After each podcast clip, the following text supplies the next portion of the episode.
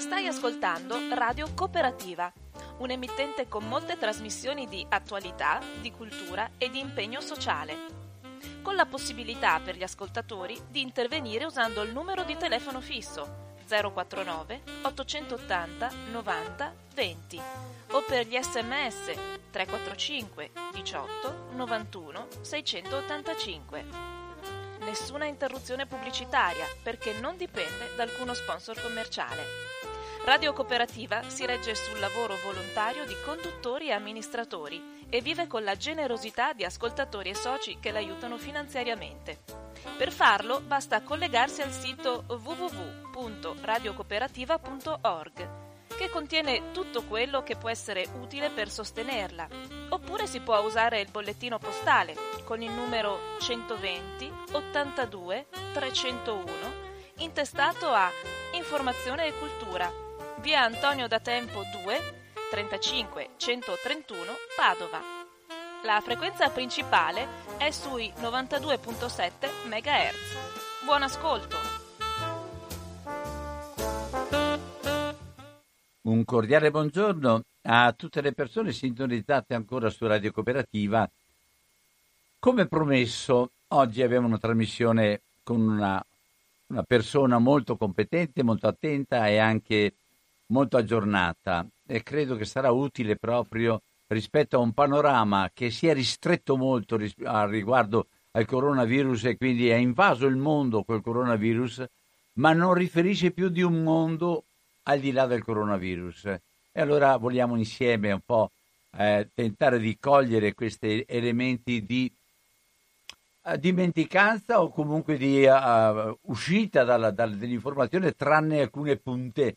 Una delle, delle prime punte che eh, ha suscitato grande scandalo, grandi reazioni e a volte anche qualche parola in, più in là del, del dovuto, si, eh, riguarda proprio la liberazione di Silvia Romano, la, eh, la, volontaria che ha lavorato e che è stata rapita da Al-Shabaab, mi pare, e allora la, tutte le vicende che sono connesse ne sono venute fuori di tutti i colori. Intanto sto parlando con il professor Enzo Pace e lo ringrazio molto perché è impegnato a, con, con, l'insegnamento via internet, via insomma, mezzi, mezzi virtuali ma oggi ha la giornata può disporre, di cui può disporre, allora ci fa questo grande, grande favore. Enzo, grazie che sei tornato a Radio Cooperativa e ne abbiamo anche bisogno. Vai tranquillo. Buongiorno caro Don Albino, buongiorno a tutti gli ascoltatori.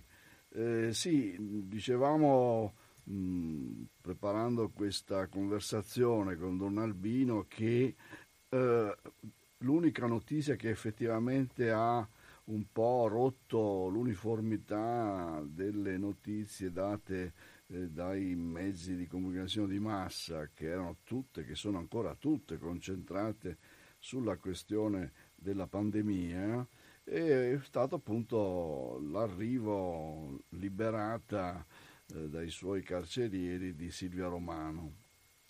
Eh, l'aspetto interessante che ha suscitato evidentemente eh, dibattito, anche giudizi come al solito molto schierati ideologicamente, il fatto che questa ragazza abbia, non abbia nascosto un, eh, una sua decisione di abbracciare l'Islam, tant'è che l'abbiamo vista tutti scendere dalla scaletta dell'aereo con eh, un abbigliamento, con un vestito che eh, segnala appunto eh, in modo fisico l'appartenenza, la lei decisa all'Islam, il, il gilbab, che è appunto uno dei tanti modi di vestirsi che nel mondo musulmano le donne possono eh, adottare anche in base ai costumi, agli usi eh, che ci sono in, in certe località non è, dico subito, non è il vestito tipico delle donne somale. Eh, le donne somale tendono a vestirsi in modo molto più eh, fantasioso nei colori e nelle, nelle, posizioni del velo. Questo è un, è un costume probabilmente che dire, per ragioni anche pratiche ha indossato nel, nel, nel momento, dal momento in cui è stata liberata in poi. Allora, questa, questa decisione come può essere spiegata? Beh, noi possiamo oh, riflettere su due eh, situazioni come dire, di contorno. La prima situazione è che questa ragazza è stata costretta, perché rapita, a eh, stare dentro una, una, una situazione diciamo, come prigioniera, come ostaggio, no? probabilmente con una serie di trafile, di passaggi, finché non è arrivata ad essere presa in ostaggio da, da questo gruppo di cui parleremo fra poco, eh, somalo, eh, che, che pratica la lotta armata che è legata a Al-Qaeda e quindi fa parte di quella galassia, di quella galassia di, di, di eh, gruppi e movimenti di lotta armata che sono sorti nel mondo musulmano eh, a partire dalla fine degli, anni 90 e che hanno poi come dire, fatto il salto, il duplice salto di innestarsi nella crisi afghana e poi di fare l'attentato eh, alle due torri di New York eh, nel 2001. Questa è la prima, la prima situazione mh, costrittiva in cui si trovava Silvia Romano e la seconda mh, constatazione è che in effetti noi non possiamo più di tanto pronunciarsi su questa eh, adesione all'Islam eh, perché in fondo sì, lei l'ha, l'ha, detto, però non sappiamo qual è il suo, il suo itinerario spirituale, qual è la sua biografia, anche se vogliamo spirituale e religiosa, no? da, da, dove parte, se partiva da zero oppure se partiva da una, una, una qualche forma di socializzazione cattolica, no? come, come, si potrebbe immaginare. E quindi non sappiamo nulla e quindi è, è, è, è, legittimo da parte mia, per esempio, non andare troppo a giudicare cosa ha, ha portato questa ragazza a prendere questa decisione. Quello che mi pare, l'unica informazione che ci ha dato è che quella su cui eh, ho, ho, penso sia importante riflettere, che quando ha chiesto ai suoi carcerieri di avere un libro, i carcerieri gli hanno dato il, un, un, Corano eh, che ovviamente eh, aveva, aveva, forse non l'aveva mai letto questo libro, forse ne aveva sentito parlare ma non l'aveva mai letto. E ha avuto modo di leggere eh, il Corano nella versione diciamo, classica in arabo sul, sul computer poi con la traduzione in inglese a fianco. Questa è l'unica informazione che ci ha dato e da quello che si capisce questa lettura deve averla colpita, deve averla profondamente rimescolata al suo interno e eh, l'ha portata probabilmente attraverso questa lettura ad accostarsi a questa religione. Dopodiché non possiamo dire altro dobbiamo lasciare che questa tempesta mediatica su di lei si calmi e che più avanti eh, lei stessa ci faccia capire che cosa ha eh, prodotto questa sua decisione. La, l'aspetto quindi che eh, vorrei sottolineare è il fatto che è vero che questa ragazza ha deciso questo gesto in una situazione di prigioniera, diciamo, in una situazione di costrizione. Dall'altra parte eh, il, il, tempo che aveva a disposizione l'ha riempita appunto accostandosi a un libro che nella tradizione musulmana è un libro sacro e attraverso la lettura di questo libro probabilmente eh, forse prima ancora di aver incontrato l'Islam ha incontrato una voce diciamo superiore che ha parlato alla sua anima, insomma, quindi non possiamo più di tanto eh, stare lì a esprimere giudizi come li abbiamo sentiti in questi, in questi giorni quando è stata accusata di essere sostanzialmente una traditrice.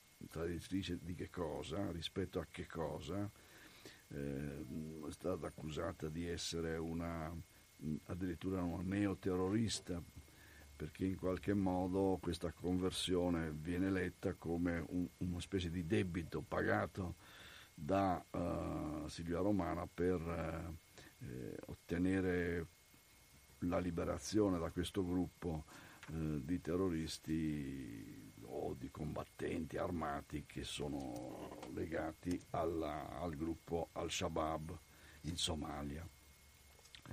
Eh, di questo gruppo Al-Shabaab...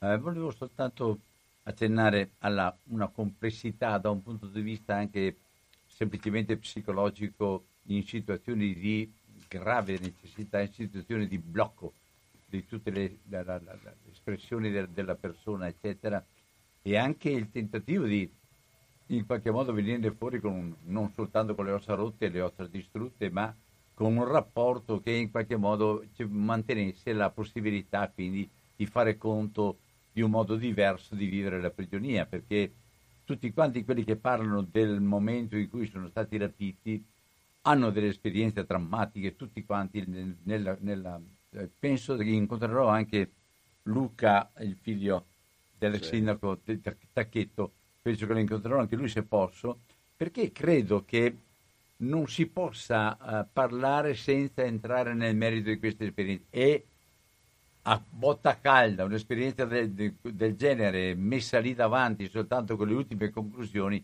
credo che non ci dia lo spaccato esatto della, della realtà mm. mm. e non solo ma anche credo ci siano delle decisioni che immediatamente colpiscono e, vengono prese ma che poi vengono ancora riprese e eh, riviste ecco, nella, nella, in una situazione totale di libertà invece che una situazione di costrizione di fatto. Altra cosa ancora, io credo che in tutte le situazioni umane non sappiamo niente dei rapporti tra persona e persona. Per cui potrebbe anche esserci stato, è successo tante volte che la vittima e il suo carceriere hanno trovato il modo sì. di intendersi. Però, dire, potrebbe essere una, una di quelle conversioni eh, paradossali eh, dire, in cui una persona eh, che ha di fronte i suoi carcerieri che sa che rivendicano anche in modo furioso di essere gli autentici musulmani e, le, e lei leggendo il testo coranico come dire, arriva a apprezzare l'Islam, quindi è un po' un paradossale, come dire, è anche un modo per dire sì, ho capito che l'Islam è una cosa, letto nelle sue fonti, un'altra cosa è uh, la, la, deriva della lotta armata che questi gruppi in nome dell'Islam hanno preso da un certo momento storico in poi, non è che sia un fenomeno eh, così antico. Eh, questo, questo, gruppo Al-Shabaab eh, nasce nel 2006 in Somalia nasce nel pieno di una, di una guerra civile eh, che segue la, la, fine della lunga dittatura di Siad Barre eh, che l'Italia ha appoggiato per lungo tempo. No? Abbiamo avuto rapporti eh, di cooperazione cordiali con eh, il governo di Siad Barre e quando, quando cade nel, alla fine degli anni 70 Siad Barre inizia una, una lunga guerra civile eh, che un po' riproduce la, la, spaccatura che c'è anche in quel paese, tu, anche, nonostante che siano tutti diciamo, etnicamente omogenei, il 95% sono somali, insomma, parlano una lingua grosso modo simile. Ma veniva dal Kenya lei oppure? Lei veniva dal Kenya, lei stava in Kenya. In Kenya non, eh, non c'è una presenza. Perché adesso è aperta l'indagine anche della ONG nella quale lavorava, mi pare. Sì, per capire se l'hanno mandata con le dovute sicurezze. Però lei è andata in un posto del Kenya abitata da una etnia come dire, legata alle religioni tradizionali, non è né musulmana né cristiana, eh, è una popolazione abbastanza, non, non, ha mai dato segni di sofferenza, di, violenza, molto pacifica e tranquilla. Quindi anche da questo punto di vista posso capire un'associazione come quella di Fano, no? che ha sempre lavorato sulla educazione dei bambini,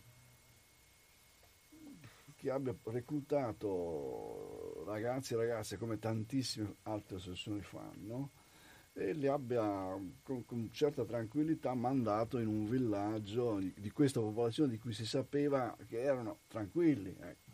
Che poi cosa sia successo? Perché eh, sia stata rapita, chi l'ha rapita, chi, lo, l'ha tradita. chi l'ha tradita, che dovremmo capire questo, e questa è una questione che, che for, probabilmente verrà fuori dalle indagini, e poi chi l'ha venduta uh, al Shabab, probabilmente non è stato al-Shabaab il mandante iniziale, al-Shabaab come dire ha capito che poteva essere una ottima merce di scambio in una partita complicatissima. Che eh, c'è gioca... questo grande scandalo dei soldi che vengono dati per queste liberazioni. Sì, sì. Che vengono dati sempre. Sempre, sempre. Ah, ecco, sempre. sempre, a tutti. Io penso che appunto nessuno abbia mai... Anche quando c'è stata la guerra dell'Iraq. Sì, sì, sì, sì.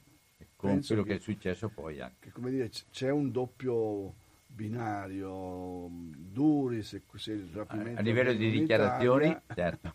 No, ma poi c'è il doppio binario. In Italia si cerca di fare resistenza a qualsiasi forma di cedimento ai ricatti, all'estero il principio è che comunque bisogna salvare un connazionale, bisogna riportarlo in patria, costi quel che costi, ahimè, questo è così e funziona. No? Ma dico, questa partita sulla Silvia Romano effettivamente è molto complicata perché, perché noi abbiamo visto, questo è, è stato detto, che a questa liberazione hanno contribuito diversi servizi segreti, non solo quello italiano, ah, eh, beh, no, ma anche quello turco. Eh, esattamente, stavo arrivando proprio perché al nostro. I turchi, eh, I turchi, dopo torneremo perché ci, si stanno sa... conquistando diplomaticamente esatto, in tutta l'Africa. Esatto. Zona stanno cercando di entrare nell'Africa orientale e stanno cercando appunto attraverso gli aiuti a, a, al governo somalo, quello legittimo, di eh, armare anche maggiormente l'esercito somalo regolare per eh, sconfiggere mh, gli Al-Shabaab che hanno perso terreno, non sono più forti come prima, quindi perciò hanno bisogno di fare queste azioni anche odiose, di rapire mh, un occidentale perché per, per, un puro calcolo di, di, di soldi, insomma, devono armarsi, ha bisogno di soldi e quindi vanno trovare, a trovare le risorse per, per, per, armarsi. La Turchia è lì, come in Libia, come in Cipro, come in, in Siria. Certo. è una, una presenza per, per, me inquietante, nel senso che ulteriormente complica il quadro internazionale e mette sempre più in evidenza la difficoltà di questa creatura fragilissima politica che è l'Europa nel avere un, un ruolo geopolitico in queste aree. Insomma, ecco. Quindi siamo, siamo in, una, in, una, situazione da un punto di vista internazionale piena di... complicata. La, la Turchia è un, è un caso abbastanza interessante perché, per esempio, questo Covid ha fatto calare il sipario su tutta una serie di scenari dove eh, ci sono la guerra in corso ancora, fa vittime, oppure c'è una sospensione, c'è una tregua, ma... Stiamo parlando della Siria? No, la Siria è, è, è quella in cui c'è una, un, una, guerra ancora in corso, non, è, non, non, si non, si è, mai fermata. C'è stata una, una tregua eh, fermata da... Uh, la Russia e la Turchia nel 5 marzo 2020 di quest'anno eh, per dire eh, creiamo un corridoio di sicurezza che coincide con l'autostrada che collega Aleppo, che è la città verso nord, un tempo in Siria, la capitale economica della Siria, rispetto a Damasco invece la capitale politica, e Latakia, che è il porto sul porto sul Mediterraneo, che è l'enclave, la, la, l'area dove storicamente la famiglia Assad e tutta, e tutta questa setta degli Alawiti che comanda in Siria ha la sua base natale, il suo centro politico, il suo centro economico.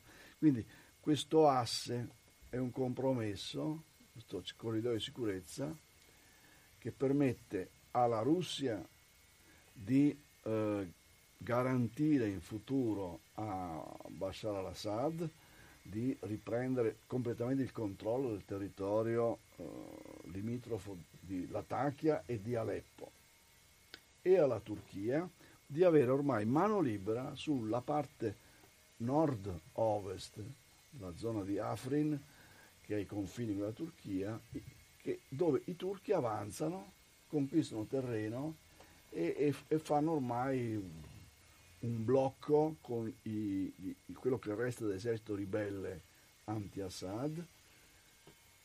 Che, allora, i, i, ribelli anti-Assad combattono, continuano a combattere contro Assad. La Turchia appoggia questi ribelli, conquista terreno in Siria in funzione anticurda. Esattamente. Eh. E in questo modo il porto di Latakia serve anche alla Turchia per come dire, per avere un appoggio navale all'esplorazione delle acque eh, che si affacciano, eh, che, su cui si affaccia Cipro, dove ci sono, sarebbe riserve di petrolio, entrando in conflitto con le, le, le esplorazioni petrolifere che aveva avviato l'ENI. Questo cap- fa capire perché la, la, andato, la, la, Turchia si è andata a cacciare dentro il ginepraio libico, perché anche lì la Turchia è, è in Libia, eh, appoggia il governo, quello che l'ONU ha legittimato, il governo di Tripoli di al-Sarraj, eh, contro il, il, il, il, suo avversario che sta in Cirenaica, Haftar e, e la cosa eh, in, in, dire, un po' raccapricciante che eh, la Turchia ha dotato al Sarraj l'esercito di nuove apparecchiature. Come l'Italia. Con tipo i droni, i droni dell'attuale esercito libico, diciamo del governo legittimo, sono dati dai turchi. I turchi stanno eh, sono Quindi bisogna rapporto con... No, ma la cosa più raccapricciante è che ha portato migliaia, circa 1500 mercenari siriani per combattere con l'esercito legittimo di Al-Faraj eh. contro Haftar. Haftar. Cioè è, è veramente la, eh, come dire, è completamente sfuggita di mano tutta questa situazione, non solo agli Stati Uniti d'America, ma all'Europa e i, i, due grandi protagonisti in quell'area lì stanno diventando la Russia e uh, la, la, Turchia. Yeah. Ma dove, dove, Russia e Turchia in, in, Libia allora si scontrano? Sì, si, si scontrano come, come, in Siria, perché in Siria la Russia appoggia al-Assad. E, e, e appoggia appunto Haftar. Perché eh, e ogni tanto però i due capi, Putin e Erdogan, si trovano a Mosca e siglano degli accordi, delle tregue, cioè come se fosse tutto un gioco fra due parti che sanno fin dove possono spingere per spartirsi poi le zone di influenza e le risorse da questo punto di vista Trump è tagliato, tagliato fuori. Completamente tagliato fuori. Questa politica isolazionista di Trump che eh, in modo cocciuto lo spinge a fare queste eh, mosse sempre più preoccupanti, non so, esco dall'OMS, l'Europa non mi interessa, eh, smobilitiamo dall'Afghanistan, sm- ha già smobilitato dal, dal Medio Oriente, quindi i, i, nuovi padroni sono altri, non è più gli Stati Uniti d'America questo ha eh, creato chiaramente... E allora che rapporto ci sarà con l'Afghanistan e con tutto quello che hanno fatto in Iraq? Allora, le, in, in, Afghanistan eh, va avanti questa decisione di eh, ritirarsi progressivamente, di fare una trattativa con diciamo, i talebani buoni, i talebani moderati, che appunto è una cosa un po' curiosa, mh, e, e, provare appunto a fare un nuovo governo di eh, unità nazionale in cui vengono cooptati quelle, eh, quelle, quei segmenti del movimento talebano che effettivamente, questo sì, realisticamente, considera ormai troppo lunga, lunghissima, perché comincia dal 2001 questa anzi prima ancora dal 1995-96, cioè una guerra lunghissima in cui sostanzialmente non si vede la fine no? Mm. e quindi accetterebbe un certo compromesso purché gli americani vadano, vadano via. Che cosa possa succedere quando gli americani vadano via non lo sappiamo. No? Non lo sappiamo. Eh, l'unico interesse... Abbiamo ancora gli italiani là? Qualcosa sì, sì come in Iraq, insomma, stanno lì che sono in un angolo dove stanno presidiando alcune aree dove sono delle dighe e così via. E nel frattempo l'altra cosa interessante, cioè interessante dal punto di vista degli scenari che si prefigurano, è che eh, l'unico scenario di guerra che apparentemente è stato eh, effettivamente soggetto alla tregua è la guerra nello Yemen nello Yemen.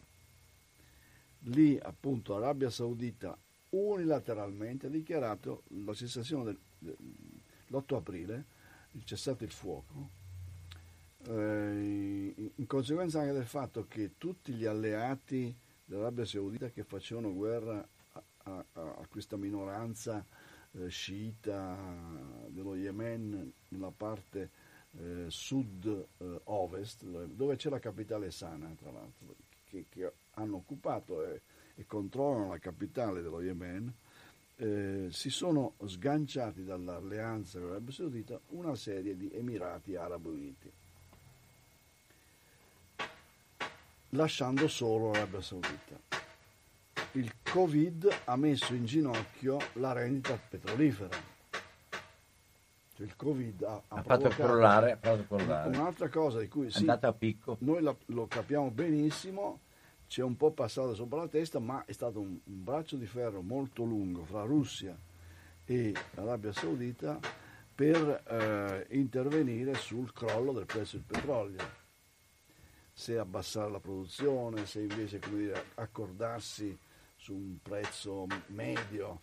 Eh, quindi l'Arabia Saudita si trova in, con il Covid in una situazione in cui deve sostenere una guerra comprendendo che le risorse finanziarie per sostenerle non saranno più quelle di prima che la rendita petrolifera garantiva. Quindi ha un pochino sospeso eh, l'intervento armato eh, incamerando tutti i finanziamenti per le armi che, che, che sono venuti dall'Europa, da, da, dagli Stati Uniti negli anni precedenti, nel, in giro di tre anni, non so quanti miliardi sono stati dati finanziamenti dall'Europa per, per eh, le armi saudite. E, ma questo cosa sta provocando? Pro, sta provocando probabilmente una eh, lenta secessione del, del sud, quindi una, una una disarticolazione dello Yemen nella parte sud-ovest verso la parte nord-est, quello che in fondo eh, potrebbe essere lo scenario finale eh, che si prefigurerebbe anche in Libia. No? In Libia avrebbe, come dire, a un certo punto, se si trova un compromesso, la Tripolitania va per conto suo, la Cirenaica va per conto suo e la zona del Fezzan in mano alle tribù, una, cioè questi nuovi, nuovi eh, scenari in cui le, i, i, i, confini di queste nazioni nate nel post-colonialismo eh, vengono ridisegnate a seconda di una nuova spartizione in zona di influenza fra nuovi attori.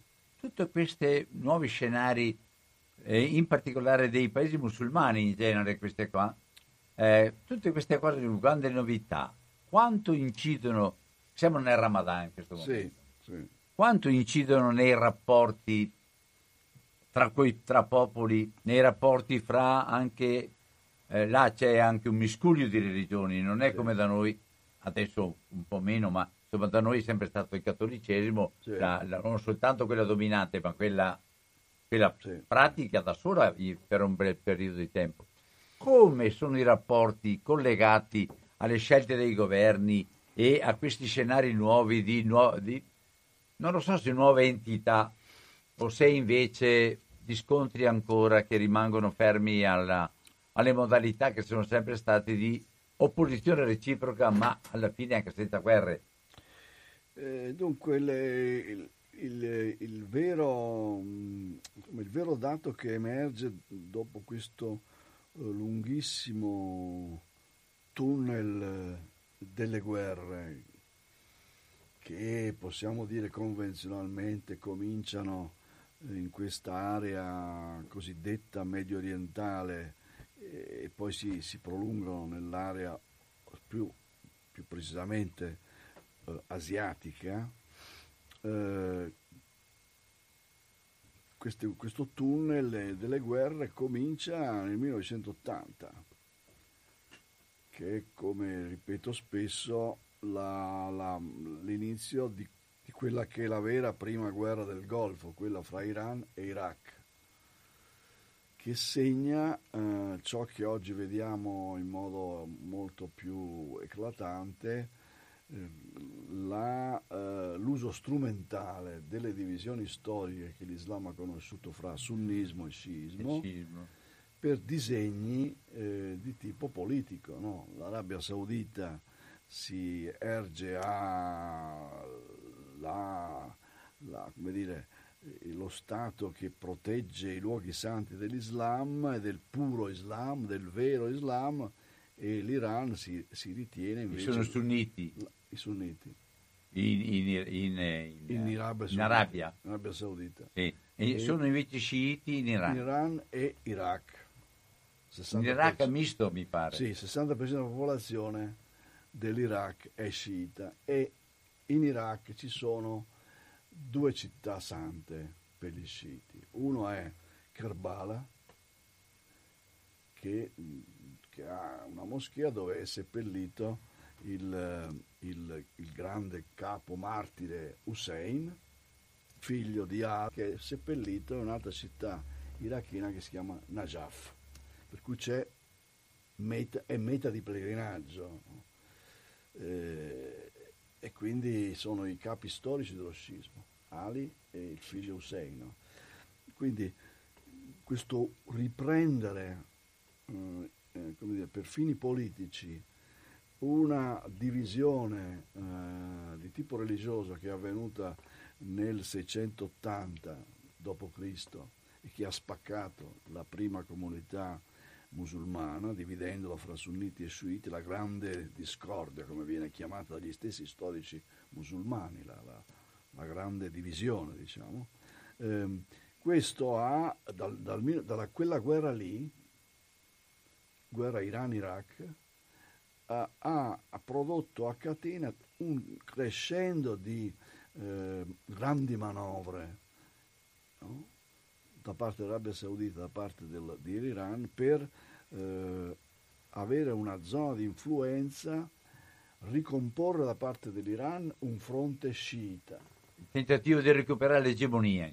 Eh sì, che abbraccerebbe appunto l'Iraq, il Libano, eh, la Siria, anche se non sono sciiti ortodossi, eh, sono, è una setta sciita minoritaria che però come dire, fa comodo considerare cugini, fratelli eh, di, secondo, di, secondo, letto, ma comunque fratelli dello scismo. E, ehm, e, poi tutte queste aree molto delicate, per esempio nel, in questo piccolo regno del Bahrain il 60% sono sciiti, ma anche in Arabia Saudita il 10% della popolazione è sciita e abita lungo tutta la parte orientale dell'Arabia Saudita dove non a caso ci sono le, grandi oasi che permettono un minimo di agricoltura e soprattutto le, i grandi giacimenti petroliferi. Quindi lo scontro su Uniti il, il petrolio è, c'è sempre ha, certo. dietro l'oro nero. Certo, certo. E, e, quindi anche l'Arabia Saudita cerca di fare questa politica in nome di una difesa del puro, del vero ortodosso Islam, cercando di portarsi appresso gli Emirati Arabi Uniti, ma ci sono almeno due stati lì che non, non vanno per conto proprio, uno è il Qatar e l'altro è l'Oman che ha... Questa dualità si trova, che arriva e penetra anche in Europa, sì, sì, questo si trova anche in Europa, così come si trova in Europa tutte le differenze che nel frattempo nella storia moderna dell'Islam, cioè quella che, che va dal 1800 in poi, ha prodotto tanti modi di interpretare l'Islam. Così anche l'Africa, la, la, il Nord Africa? Anche il Nord Africa, tu hai in Nord Africa la ripresa delle correnti mistiche sufi, che attrae molto le nuove generazioni, che, come dire, schifate dalla deriva della lotta armata, dei gruppi armati hai chi pensa che ci vuole una teologia della liberazione nell'Islam, quindi certo, rileggi certo. i testi sacri. Eh, sarà interessante invece questa, questa con, parte. Con, con, metodi anche un po' più intelligenti, più critici, più storici. Invece, Ci sono più rapporti ormai. Ormai. Per cui dire musulmano, dire Islam al singolare è veramente difficile, no? Eh, co- come dire, è come se noi eh, dimenticassimo, sì, possiamo, prima lo dicevi, possiamo dirci ancora cattolici, ma quanti modi sono di esserlo? Basta guardare Papa Francesco come Quanti messo... modi sono di esserlo, cattolici, di essere chiesa, non chiesa, cattolici senza chiesa, cattolici... Cioè, ma adesso tu però, tu però mi, fai, mi, fai, venire in mente questa iniziativa di, del giovedì dove si è annunciato e, e praticato un digiuno di carità e di, e di fratellanza, e di fratellanza sì, sì, che non è stato indetto dal Papa, ma il Papa vi ha partecipato e invitato a parteciparvi. Vi vuoi riferire un attimo ad Abu Dhabi e a tutto quello che ci sta dentro a questo passaggio? Perché credo che le novità non saranno soltanto politiche ed economiche, le novità saranno anche di orientamento delle persone per quello che avviene. e quindi se, che significato ha? Ma eh allora, ci sono, mh, mm, io ne, ho letto tre, quattro cose. La prima, che eh, pigliamo questi paesi, Abu Dhabi, Dubai, la stessa Arabia Saudita, se uno li guarda adesso come sono dal punto di vista della composizione della popolazione, tu vedi che questi paesi sono diventati eh, paesi di immigrazione. Va bene? Cioè parliamo 13-14 milioni di immigrati in Arabia Saudita, eh, 8-9 negli Emirati. No?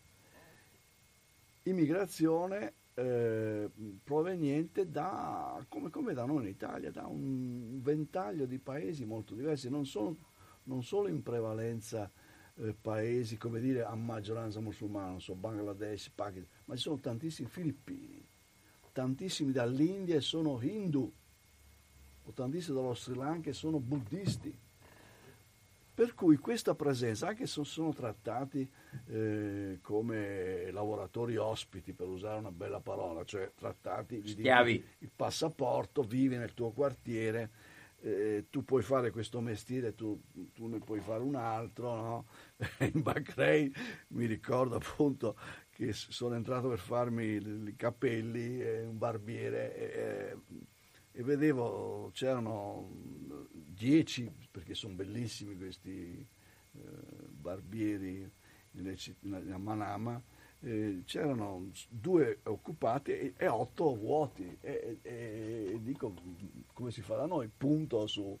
E mi fanno no no aspetti Dopodiché chiedo, dopo che ho finito, chiedo e mi spiegano che allora che c'è il barbiere che può fare la barba ai capelli solo ai pakistani, il barbiere che può fare i capelli e la barba solo agli occidentali e così via. Quindi con una stratificazione molto dura. No? Vabbè, a parte questo, però cosa è accaduto? Io l'ho visto in questi anni, è accaduto che questa presenza comunque siccome in alcuni casi questi immigrati hanno occupato dei segmenti economici importanti eh, nel commercio, nell'artigianato, diciamo in tutto il settore edilizio, questi in alcuni casi l'Arabia Saudita ci, ci arriverà, ma per esempio in Qatar, a Dubai, Abu Dhabi, hanno cominciato a dire, beh vabbè, questi hanno bisogno di un, un luogo di culto, perché non possiamo dargli il permesso di costruire un luogo di culto? In Bahrain, ricordo appunto quando sono andato la prima volta, eh, l'ambasciatore italiano mi diceva eh, sì, fra due o tre anni ci sarà la nuova cattedrale, la, cioè sarà la nuova cattedrale cattolica, perché c'è un accordo fra il Bahrain e il Vaticano, il, lo Stato gli dà la, l'area fabbricabile e ci fa la...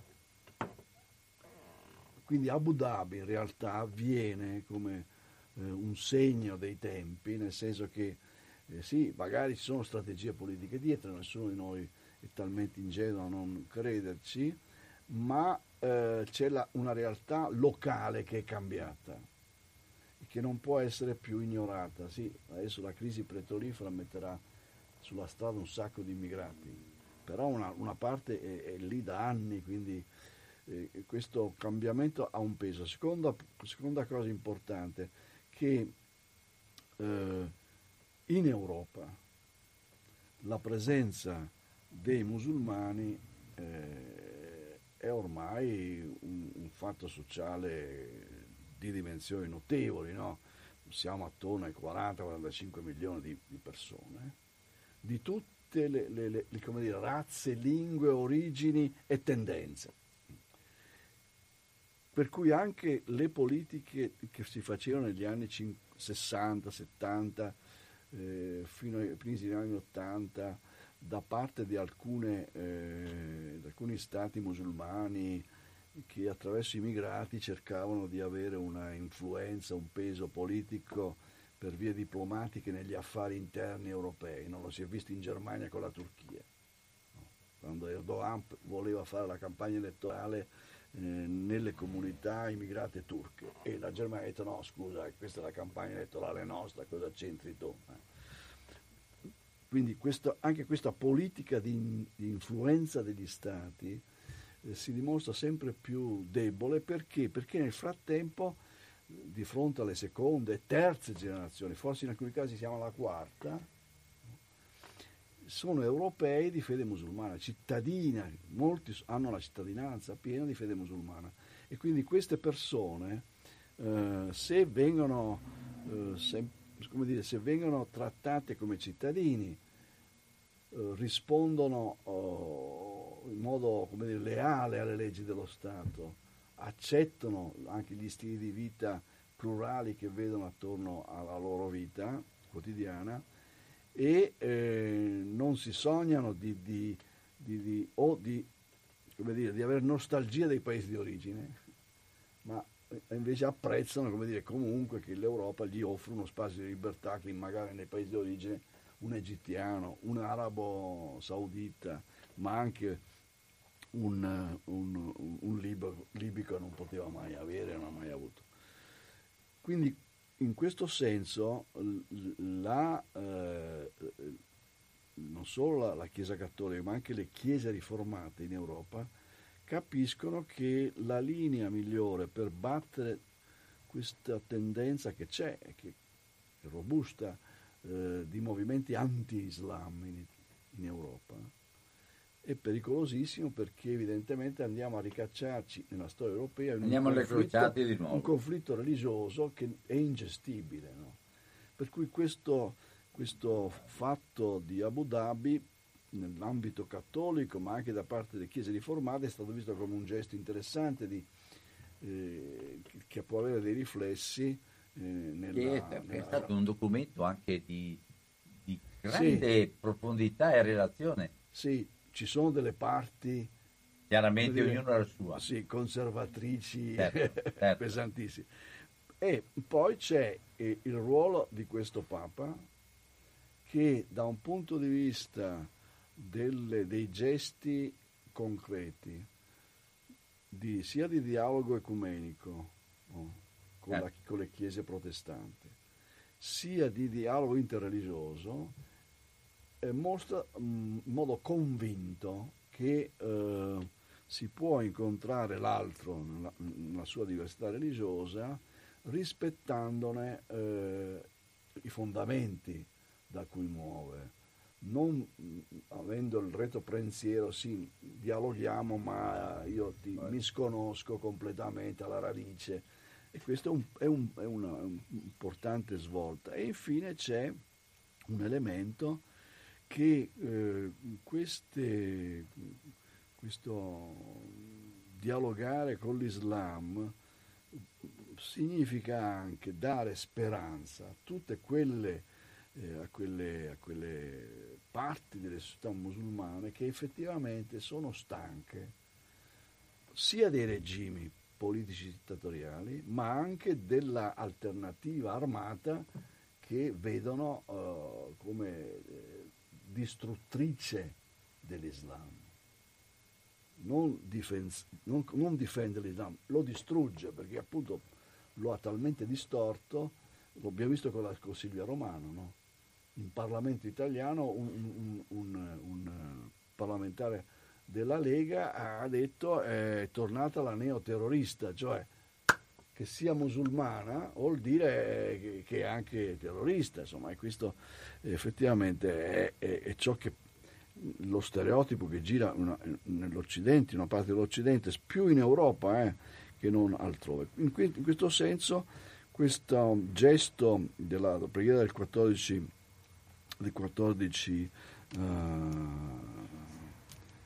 la preghiera de, della, sulla, della fratellanza eh, è stato un gesto importante in, eh, anche qui su un tema che tocca tutti. E non solo, ma che cambia radicalmente anche per noi lo stesso concetto di Dio che non è cattolico, sì. ma che è di tutti e per tutti. Eh sì. E il passaggio da, da pratico per questa realtà qua si misura proprio dal fatto se riusciamo o non riusciamo mm. a riconoscere nelle persone con cui mm. abbiamo a che mm. fare ogni giorno tutti insieme se riusciamo o non riusciamo a capire e stare dentro, allora ho una eh, novità grandissima per conto mio, perché allora non è più l'identità, il perno, ma è la relazione il perno. Eh, sì. E anche il, modif- il, modificarci continuamente grazie alla relazione, perché sei costretto a cambiare. Eh, sì. Io non lo so, qua magari è la più grande rivoluzione secondo me, e mo- ci sono molte le persone che soffrono un po' di questo elemento perché Gesù Cristo è così, perché se vuoi essere cristiano deve essere così, perché eh, ti danno tutte le definizioni, perché l'identità rimane il centro del problema. Eh sì. sì. beh... Mm, eh, come, come, come Voglio fa, dire, la fa, reazione con Silvia Romano non è stata perché è stata liberata, è stata perché sono stati dati dei soldi, questo sì, ma è stata perché ha fatto sì, una scelta diversa. Eh sì, eh sì. E quindi non è più una donna come le eh altre. Anzi, siccome poi ha indossato dire, l'abito del nemico, peggio ancora. No, no ma poi la, è, è, interessante. Quello, Sta più vicino al microfono, Vana, per cortesia, grazie. Scusa. Quello che, che nella, nell'omelia della messa a Santa Marta, che Bergoglio dice, ma sì, mia, stasera c'è questa preghiera. Eh, ci accusano di relativismo, ma è relativismo pregare lo stesso Dio? È bellissima però, eh. È bellissima. Sono è risposte ad hominem, ma sono... Sì, sì, sì. È, è, unico, è unico nel trovare le modalità di trasmettere un messaggio che tutti capiscono. Eh sì, eh sì. Beh. Allora, eh, volevo, per, come prospettiva a questo punto abbiamo trattato, hai fatto un panorama molto complesso. Secondo te, petrolio da una parte, conflitti in atto, vendita di armi che, non, che finiscono quasi tutte in Medio Oriente e la industria delle armi che va avanti in Occidente. Eh sì. Com'è che la metti la cosa? Allora, eh, avevo, mi ero tirato giù eh, gli, gli, ultimi dati sulla vendita delle armi che era impressionante perché eh, Ecco, tra il 2015 e la fonte è Amnesty International. Eh, tra il 2015 e il 2018 i governi europei hanno concesso licenze all'Arabia Saudita e alcuni Emirati eh, pari a 42 miliardi di euro in, in, tre, anni, in tre anni. e eh, in questo senso mh, l'Italia è, è, dentro questa partita come anche l'Egitto, la stessa cosa l'Egitto. L'Egitto continua a ricevere a finanziamenti. Veniva citato nel corso della preghiera questo Al-Azhar sì, del Cairo. Sì, sì. Chi è? Allora, Al-Azhar è eh, la eh, università teologica più antica. Come si chiama il, il, il, il, rettore? Eh, si chiama uh, At-Tayyeb. At-Tayyeb, sì. Questo personaggio, dunque, è un'istituzione storicamente conservatrice, cioè ha rappresentato la continuità di un Islam ortodosso sunnita, eh, però è l'unica, come dire, autorevole eh, istituzione che quando parla detta un po' la linea, detta un po' la linea e quindi quando il suo lettore pronuncia un certo parere, insomma, viene ritenuto degno di essere seguito. Non è, un, non è come potremmo dire un primate o un papa, insomma, è un'altra figura. Eh, e questa facoltà, questa dire, università è nata come università di scienze religiose, teologiche, però ormai è diventata un'università dove si studia di tutto una grande università e, e rappresenta eh, rispetto a, allo Stato eh, qualche volta il contropotere eh, religioso nei confronti delle, delle, scelte politiche, delle scelte politiche che i governi fanno. Eh, e attualmente Al-Hazar rappresenta eh, dire, un luogo dove come è avvenuto altre volte in passato, il luogo dove in qualche misura si guarda con simpatia a questa linea di dialogo e non di rottura con eh, l'Europa, con le religioni come il cristianesimo, il cattolicesimo, eccetera. E, quindi questo, questa fase è stata decisiva anche in, in Abu Dhabi.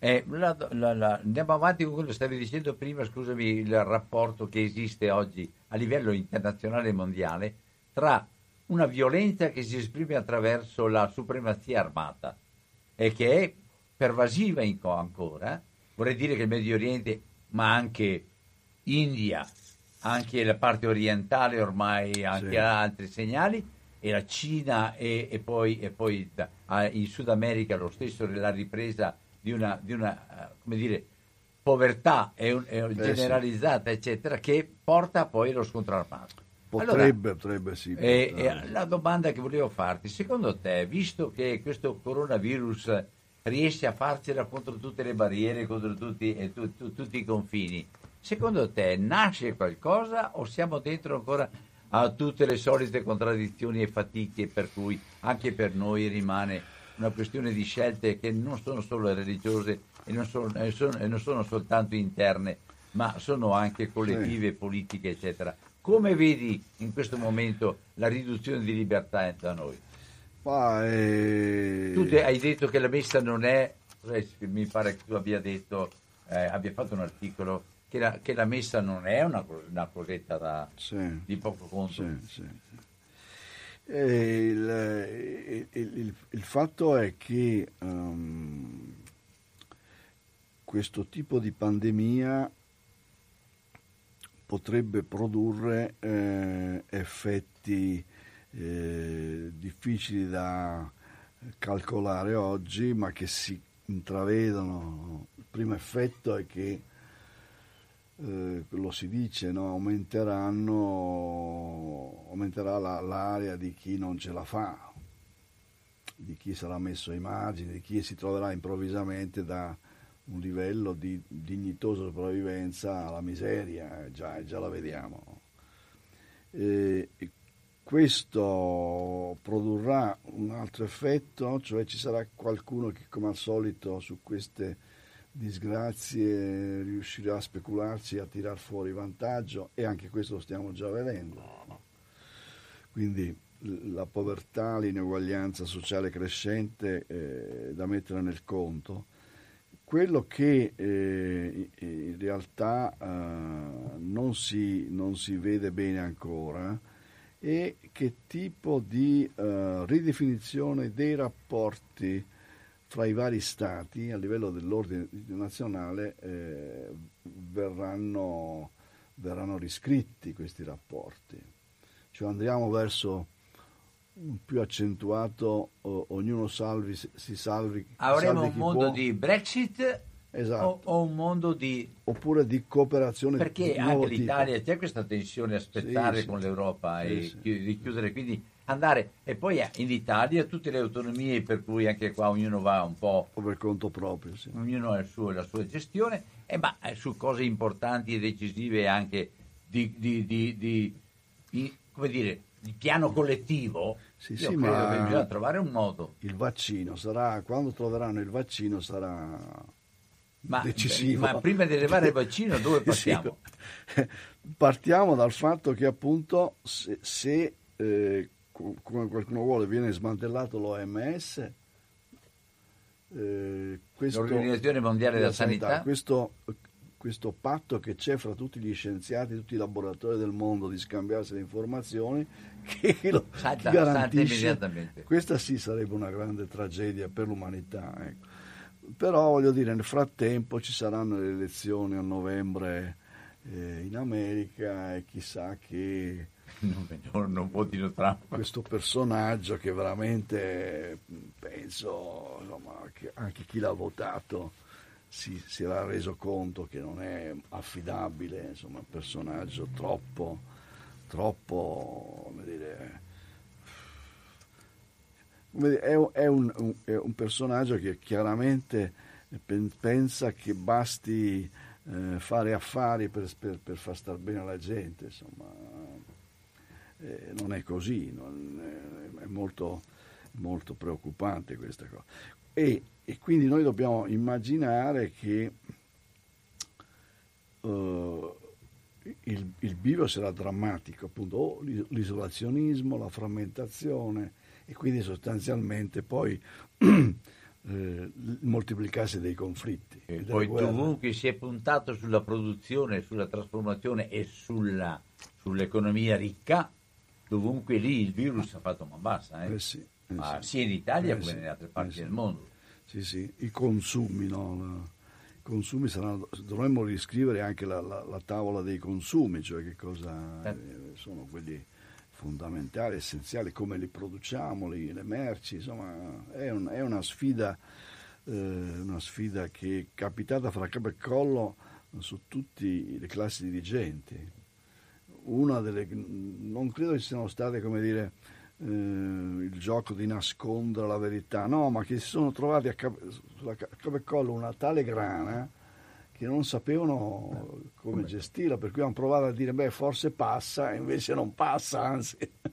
Sì, ho, letto, ho letto anche tutte le vicende riguardo a Wuhan in, in Cina e tutte le complica- Eh, sì. complicazioni sono create Sì. anche lì tra l'ufficialità che, tenda- Sì, che tendeva a rassicurare e poi la realtà che ha E d'altra parte pensiamo a- all'ufficialità eh, del governo inglese, il primo Boris Johnson e il secondo, poveretto, quando si ammala, capisce che non, non poteva Beh, minimizzare. è- è- ma il paese che sta peggio anche. Eh, ma vedrai cosa succederà in Brasile, perché in Brasile è l'ultimo resistente di questa linea di dire no, è, è un'influenza, Influenza, sì. Bolsonaro. Eh, Insomma, ben tre ministri della salute si sono dimessi in poche settimane perché ovviamente non sono d'accordo con questa linea dire, irresponsabile che ha preso e che sta cominciando a mietere. E tu pensi alle favelle, cosa succede?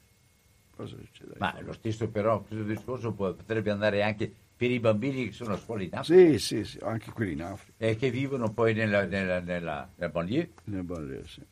E, e- e lì, anche lì, eh, non andare a scuola è molto peggio che non eh, essere a casa da soli. Eh sì, eh sì. Ma, vabbè. Sì. Allora, sentite, come vedete, abbiamo, non abbiamo concluso, non abbiamo concluso niente, abbiamo fatto, ascoltato, con- io ho ascoltato con grande attenzione un panorama molto complicato che ha bisogno, quindi ti, ti prenotiamo ancora, sai, vieni a fare qualche lezione all'università anche da noi. E, e, ti ringrazio intanto che sei qua proprio presente. 049 880 90 20 fino a questo momento avete ascoltato scusi dammi, dammi. pronto eh, buongiorno Don Albino sono Enrichi scusi il cabasso eh, ogni volta sta roba eh, saluto lei e il professor Vincenzo Pace sì.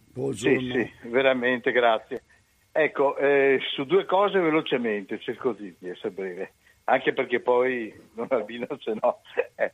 Allora, primo su quella ragazza lì, cioè, a parte il trovare assurdo, incredibile il comportamento di alcune persone che non so cosa c'è da insultare, glielo farei fare a loro quell'esperienza che ha subito lei.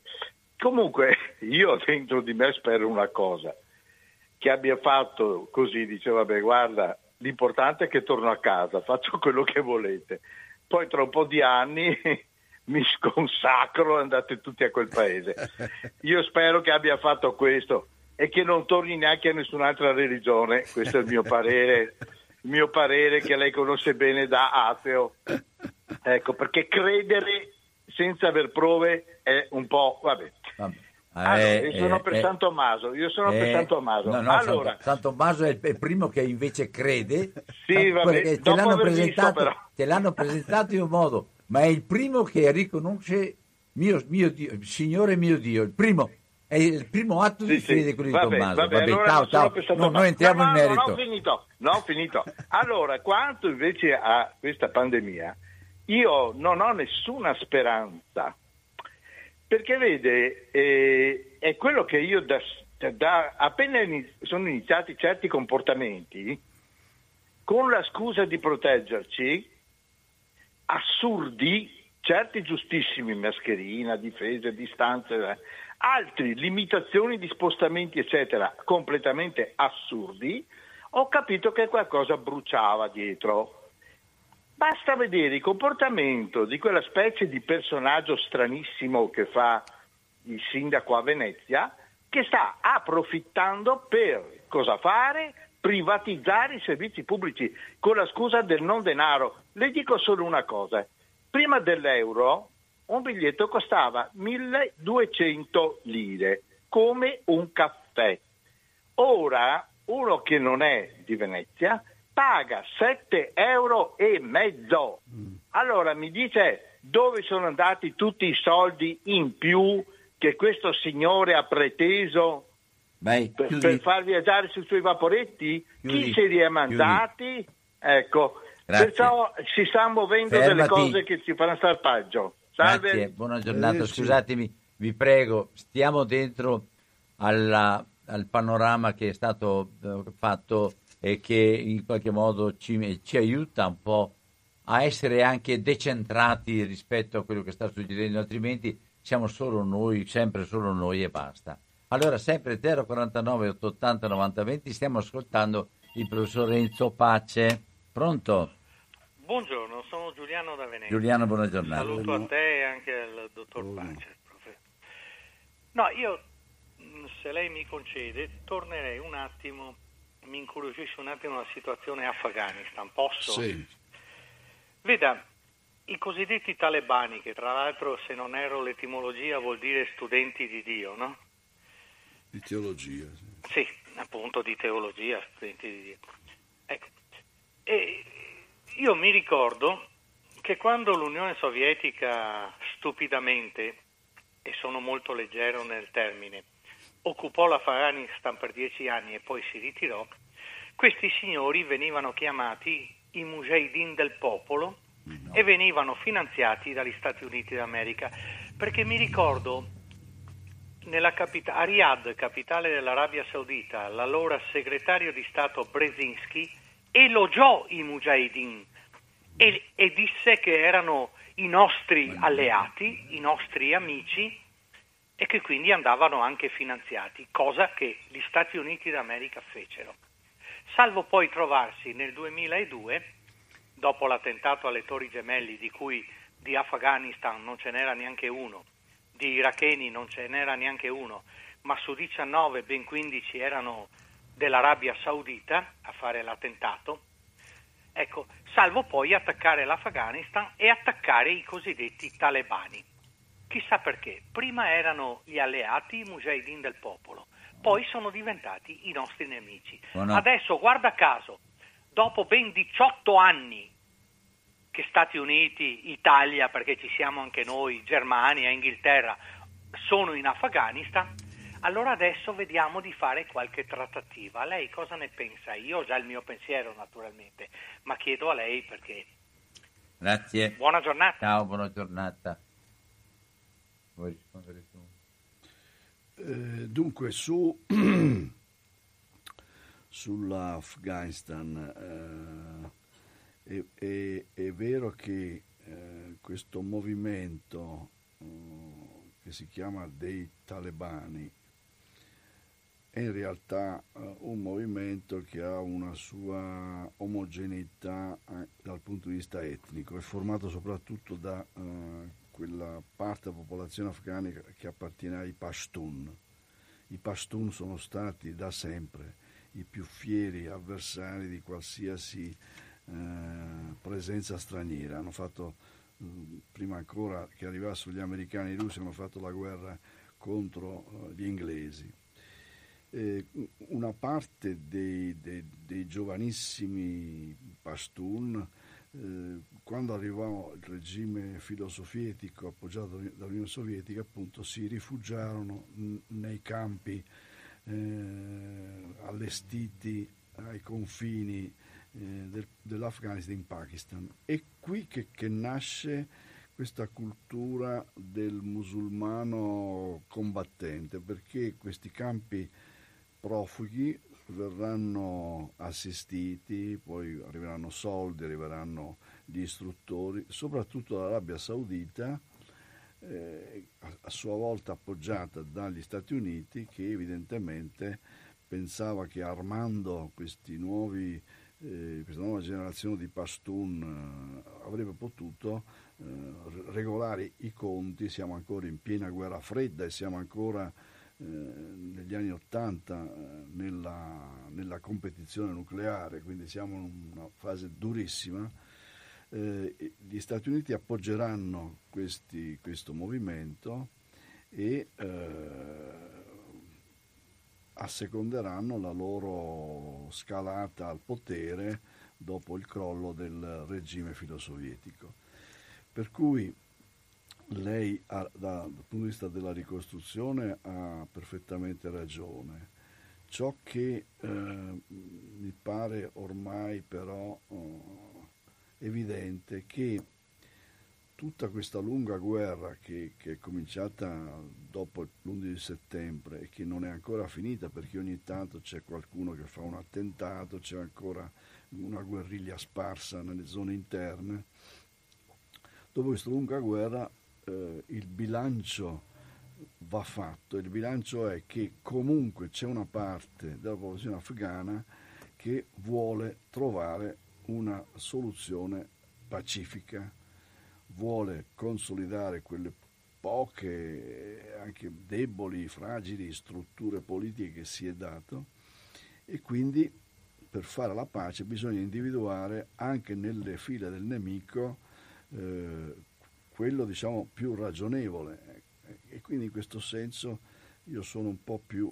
ottimista eh, di lei, nel senso che eh, non vedo solo diciamo, una contrapposizione fra il popolo africano in quanto tale tutto contro, eh, contro l'Occidente. C'è una parte del popolo africano, ripeto, che eh, vorrebbe effettivamente trovare una soluzione eh, pacifica a una, una, guerra che ha sfiancato e lasciato sul campo poi eh, vittime e, poi tutte le, le, le conseguenze del, delle, delle, delle mine che hanno deturpato gambe, braccia di bambini o di giovani, insomma, pieno, l'Afghanistan è piena di queste cose. Allora, eh, io ho conosciuto i mujahideen del popolo che c'erano a Padova, hanno fatto uno, uno sciopero della fame a Roma, ci sono andato anch'io, ma ne, ne, casomai ne parleremo. Pronto? Sono... Ah, buongiorno, sono Alberto di Padova, Alberto, un saluto giornata. a lei e al suo ospite, buongiorno. buongiorno. Allora, io due cose contesto molto velocemente, contesto, insomma, si fa per confrontarci. Allora, secondo me quello che ha fatto arrabbiare e, e cacciare parecchie persone in questo paese, perché se si sono arrabbiati così tanto in tante persone, vuol dire che forse qualcosa di strano c'era e come. Non si capisce perché in questo paese si critichi pesantemente, ferocemente chi ha in qualche modo sposato e abbracciato una linea cattolica, esibendo anche rosario e cose del genere con ferocia, offese eh, e di tutto di più, e ancora con considerazioni, ma ancora vai a messa e dopo quando esci chissà come ti comporti. E invece quando si tratta dell'Islam, guai al mondo muovere qualsiasi critica perché c'è rispetto, perché sono tradizioni, perché c'è libertà di religione, ognuno è libero di pensarla come vuole, anche quando fa manifestazioni clamorosamente evidenti come ha fatto Silvia Romano. Quindi è un po' insomma sempre il solito discorso. Perché da una parte si critica ferocemente e da un'altra invece si, si, diciamo, si, si chiama in causa la libertà di religione e quindi la libertà di esprimere le proprie idee?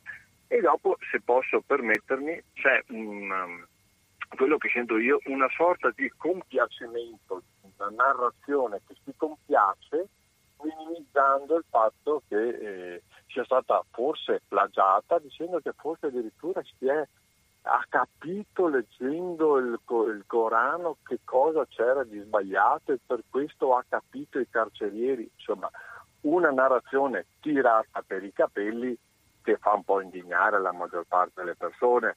E è vero che tanti altri in passato sono stati pagati riscatti, ma perché non si fa in modo che questo non accada più? Tant'è vero che loro stessi dicono che riusciremo per comprare armi per fare altri attentati. Più che l'amoroso di così penso sia impossibile. Ultimissima cosa, 10 secondi, per quello che ho visto io, quelle 20-30 persone che ho visto io nella mia vita convertite all'islamismo, mi hanno dato la sensazione piuttosto netta di essere persone non dico disturbate, ma comunque in un momento di difficoltà mentale e quindi molto deboli, molto facili da...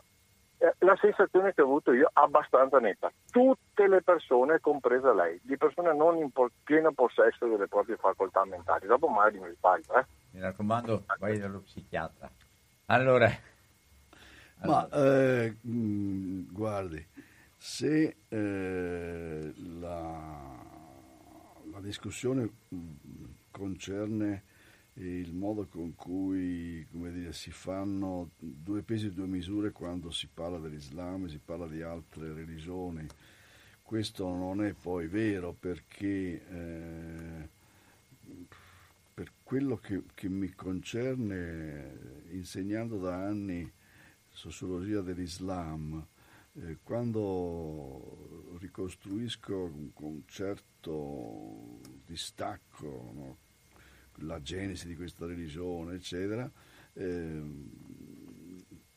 faccio sempre emergere quali sono, come in tutte le altre religioni, faccio sempre emergere gli aspetti negativi e quelli diciamo positivi, cioè perché l'Islam può certo, può esercitare un certo fascino e attrazione e, e, che cosa c'è di sbagliato nel modo con cui poi eh, le persone che hanno fatto da eh, missionari nel diffondere l'Islam hanno poi contribuito a costruire spesso delle eh, gabbie attorno a, a, questa religione. In altri termini, come, come nel cristianesimo, eh, le, una cosa sono i nuclei fondativi, le, le, idee fondamentali originarie e poi le interpretazioni che noi esseri umani abbiamo dato nel corso della storia. No?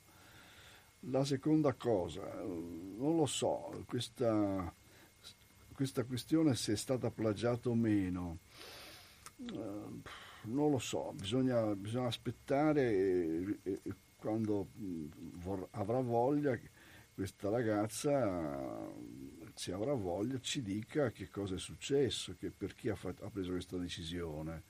Quello che mi ha colpito è che eh, lei l'unico testo che ha avuto in mano e probabilmente la prima volta che si accostava all'Islam è il Corano. Ora, eh, nel Corano ci sono diciamo, parti che possono colpire, possono convincere, altre parti no.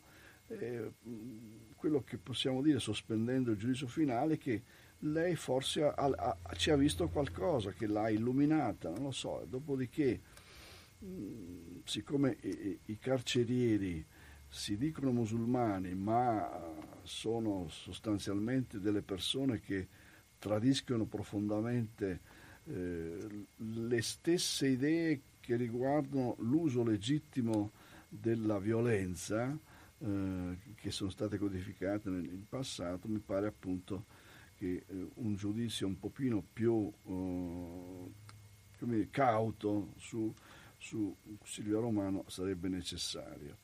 Dopodiché che tutti i convertiti all'Islam abbiano qualche problema psichiatrico, io non sono d'accordo, ne conosco tantissimi.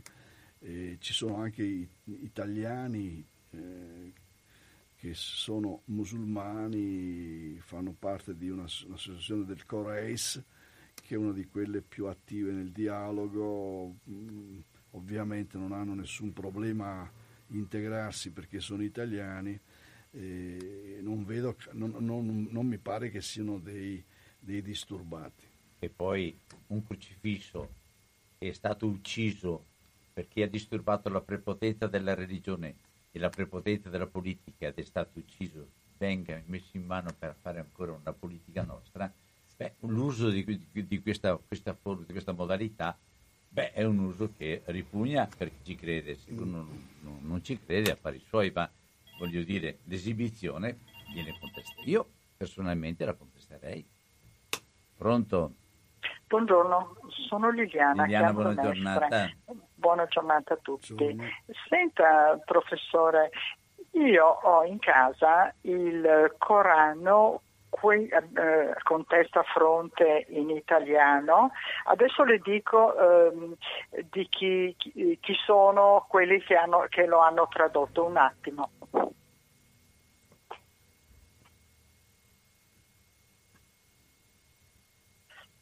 Pronto? Sì. Ecco, allora, testo arabo a fronte, a cura di Gabriele Mandel, ah, introduzione di Khaled Fuad. Sì, sì, sì. Ecco, ehm, questo io ho, iniziato a leggere, naturalmente ci vuole, ci vuole, tempo, non è che si può leggere come un romanzetto, comunque mi sembra fatto piuttosto, piuttosto bene, volevo sentire il suo parere. Poi prima lei ha ricordato vari sunniti, io sono stata alcuni anni fa in Iran durante il periodo del loro capodanno ed ho visitato la il centro dove c'è la moschea di Qom, a Qom, sì. è un posto meraviglioso, a parte l'Iran è un paese bellissimo e, e chi ci fece da, da, guida era un imam e devo dire che ci ha dato delle spiegazioni fantastiche. Grazie, buona giornata.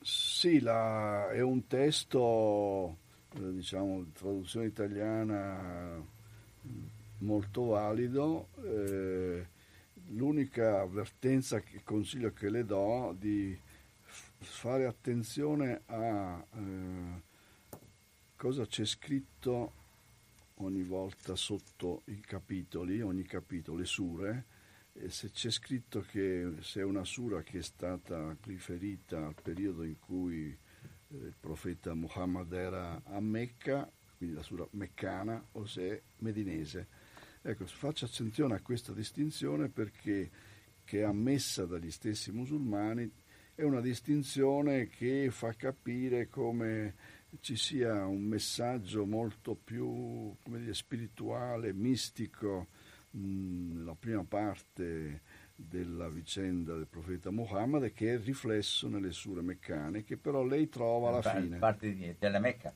Della Mecca, che lei trova alla fine del testo perché invece sono, chi ha redatto il testo ha messo prima le sure in cui fa vedere dire, più il profeta legislatore, il profeta capo politico e questo cambia un po' la prospettiva e, e, e introduce una lettura un po' più eh, articolata di questo testo. Pronto? Buongiorno Dalvino, eh, sono Pierzordo e naturalmente molto all'ospite, chiarissimo, Buongiorno. quasi affascinante. Faccio prestissimo davvero. Di tante cose che si potrebbe dire dell'Isla, io vedo, primo, che gli islamici qua sanno il Corano all'incirca, secondo, che c'è una differenza enorme tra il Cristo che crediamo noi, che ha sanato, che ha consolato, che ha fatto prodigi, che ha dimostrato con una vita difficile quello che pensa del resto del prossimo, e invece Maometto che non aveva scrupoli di convertire con la spada e che poi vendeva i prigionieri come fossero galline per questioni eh, varie. Ecco, eh, perché i musulmani non considerano minimamente tutto questo? Buongiorno, grazie. Eh, beh, non è che non lo considerano, nel Corano ci sono, nel testo coranico, che è il testo base, eh, ancora oggi è, non possiamo dire studiato e letto, è spesso uh, mandato a memoria. È solo una, una piccola elite che si, poi mh, si ha fatto degli studi, eh, cerca di leggere, di approfondire questo testo, ma la grande massa, eh, fin da bambini e bambine, va in questa scuola diciamo, di catechismo, per, per, per usare una parola a noi familiare, e impara a memoria alcune sure del Corano, quindi senza mai entrare in una conoscenza come potremmo fare noi oggi Esegetica. con la Bibbia, con il Vangelo, un po'... Anche se poi questo lavoro è stato fatto. Allora, nel Corano ci sono chiaramente delle parti in cui si, eh, anche, dire, si racconta, si fa capire insomma, la, la, la difficoltà tragica in cui qualche volta si è venuto a trovare questo profeta, eh, Maometto, lo, chiamo all'araba Muhammad, che è più giusto, eh, quando appunto deve, deve difendere diciamo, eh, se stesso, il, gruppo dei suoi seguaci e la religione, no? le idee religiose che professava, da tribù che eh, volevano invece mh, mm, contrastarlo e eliminarlo fisicamente. Quindi si trova cioè a organizzare una resistenza armata. Ecco.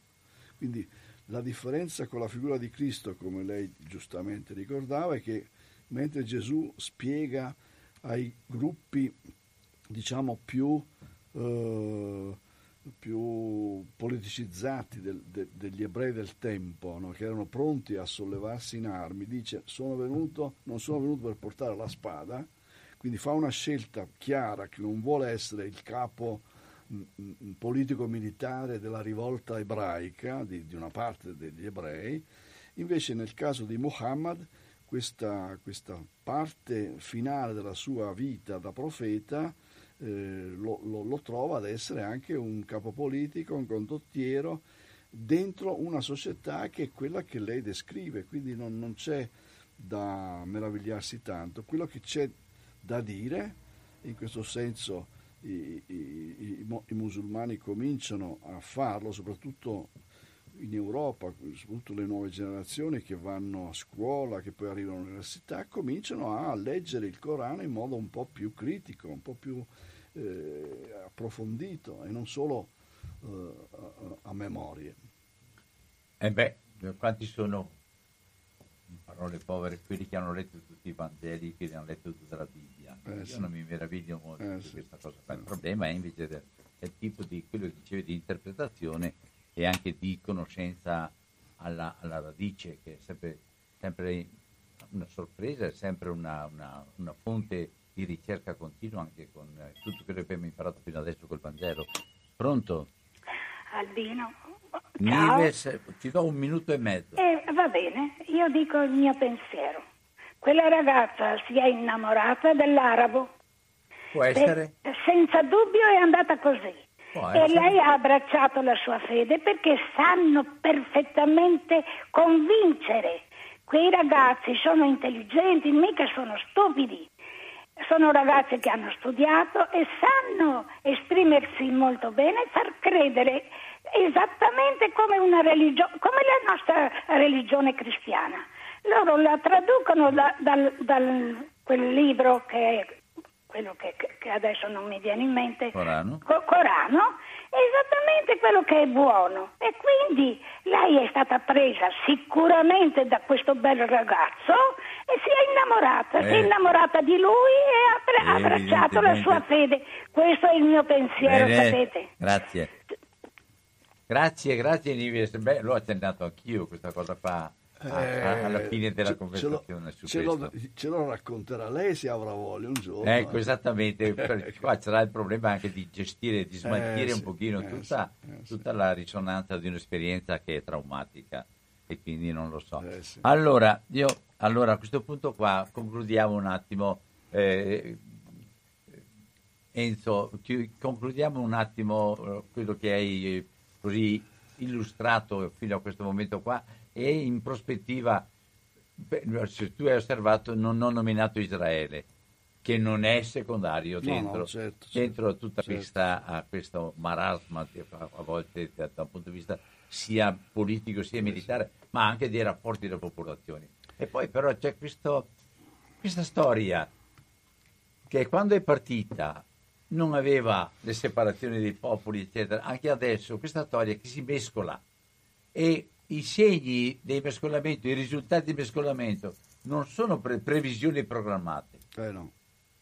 Perché prima citavi dell'anti-islamismo che c'è ancora in Europa, ne abbiamo sentito anche qui in radio in questo momento qua. Questo anti-islamismo però abbiamo gli islamici in casa. E allora, e allora qual è la relazione dei governi? I governi intelligenti sono quelli che riescono a unire manodopera turca e a unire anche il rapporto normale con le persone. Stiamo parlando della, della Germania, per esempio. Eh sì. eh, lo stesso la Gran Bretagna per tanto tempo, poi improvvisamente anche là quello si è rotto. Insomma, siamo dentro a tante situazioni. Vuoi concludere per cortesia? No, Grazie. L'accenno a Israele mm, non l'ho fatto volutamente perché eh, eh, fa parte del quadro ma siamo anche lì sull'orlo, sull'orlo del, del, del vulcano, nel senso che se questo governo di coalizione, che è praticamente un governo di centrodestra eh, che, che, prende quindi dentro anche tutti i partiti nazionalisti religiosi, gli ultraortodossi, fa quello che dice di fare, cioè l'annessione definitiva delle colonie in Cisgiordania, vuol dire che siamo sull'orlo del vulcano, nel senso che eh, anche Hamas potrebbe a questo punto eh, rivedere le sue scelte di apertura di un dialogo con la parte politica palestinese, quella di, di, dell'LP e, e, quindi andare a spostarsi verso posizioni ancora più radicali di quello che ha. Quindi siamo dentro un... Ne riparleremo di questa cosa, ne riparleremo. Ringrazio tanto, vi ringrazio tutti quanti che avete partecipato e ascoltato e quelli che sono intervenuti, ringrazio naturalmente con proprio un grande grazie a Enzo Pace. Buona giornata, buon pomeriggio a tutti quanti. Eccoci